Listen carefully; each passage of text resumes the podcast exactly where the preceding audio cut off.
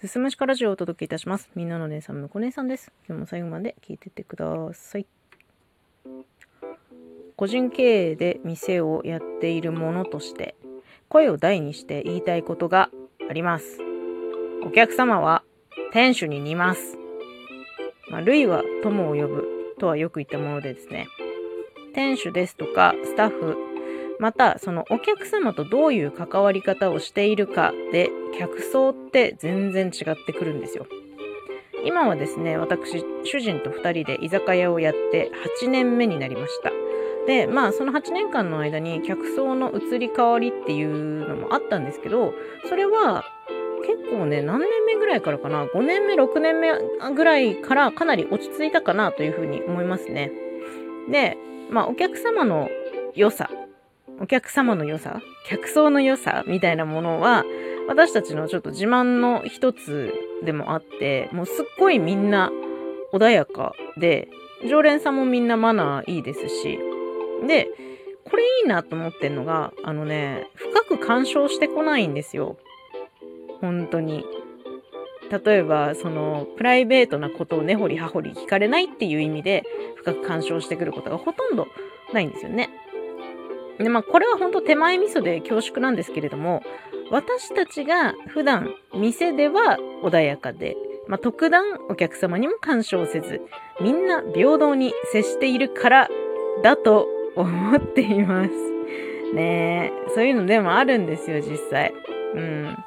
なんかね、常連さんの存在っていうのは、みんな家族ほど距離は近くないんだけど、ほどほどに愛着のある親戚のような関係の方が多いなっていうふうに思ってます。親戚のおじさん、おばさん、お兄ちゃん、お姉ちゃんみたいなね。なんかそのぐらいの距離感かなっていうふうに思ってますね。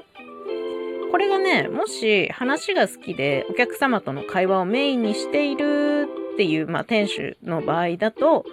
お客様って話好きの人が集まってくるんですよ。やっぱりね。で、じゃあ雑な仕事しかしてなかったら、もう接客も雑だし、料理とか、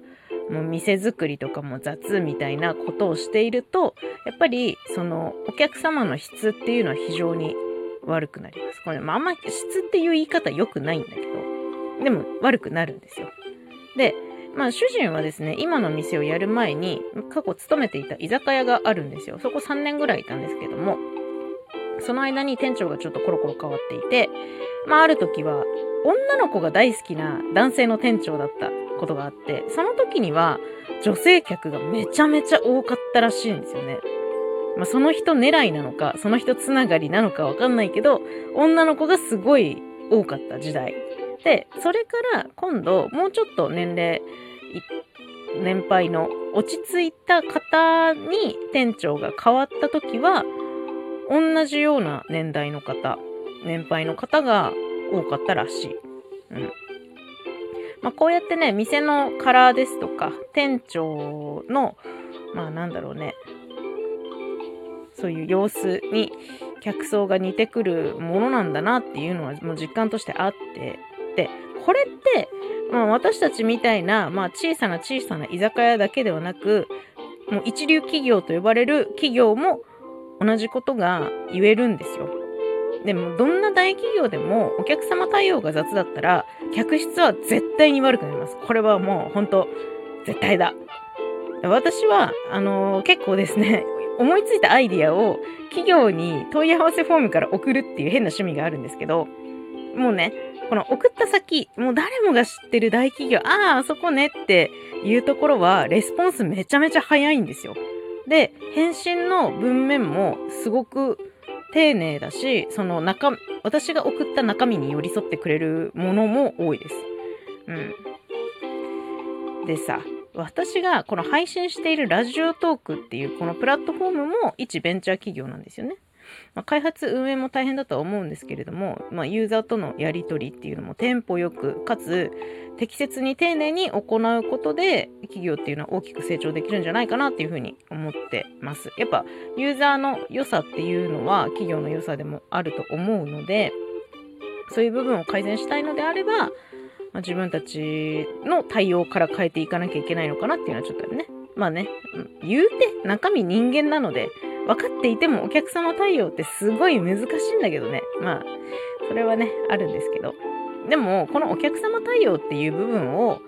まあ、AI が取って変わる時代が来るかもしれないんだけど、AI に対応されるのって、まあ、温度がないからさ、満足度っていうのはあんま上がらなさそうだなっていうふうにはね、なんとなく妄想して思いました。今日はね、ちょっとお店とお客様の関係性についてのお話でした。最後まで聞いていただいてありがとうございます。また次回もよろしくお願いします。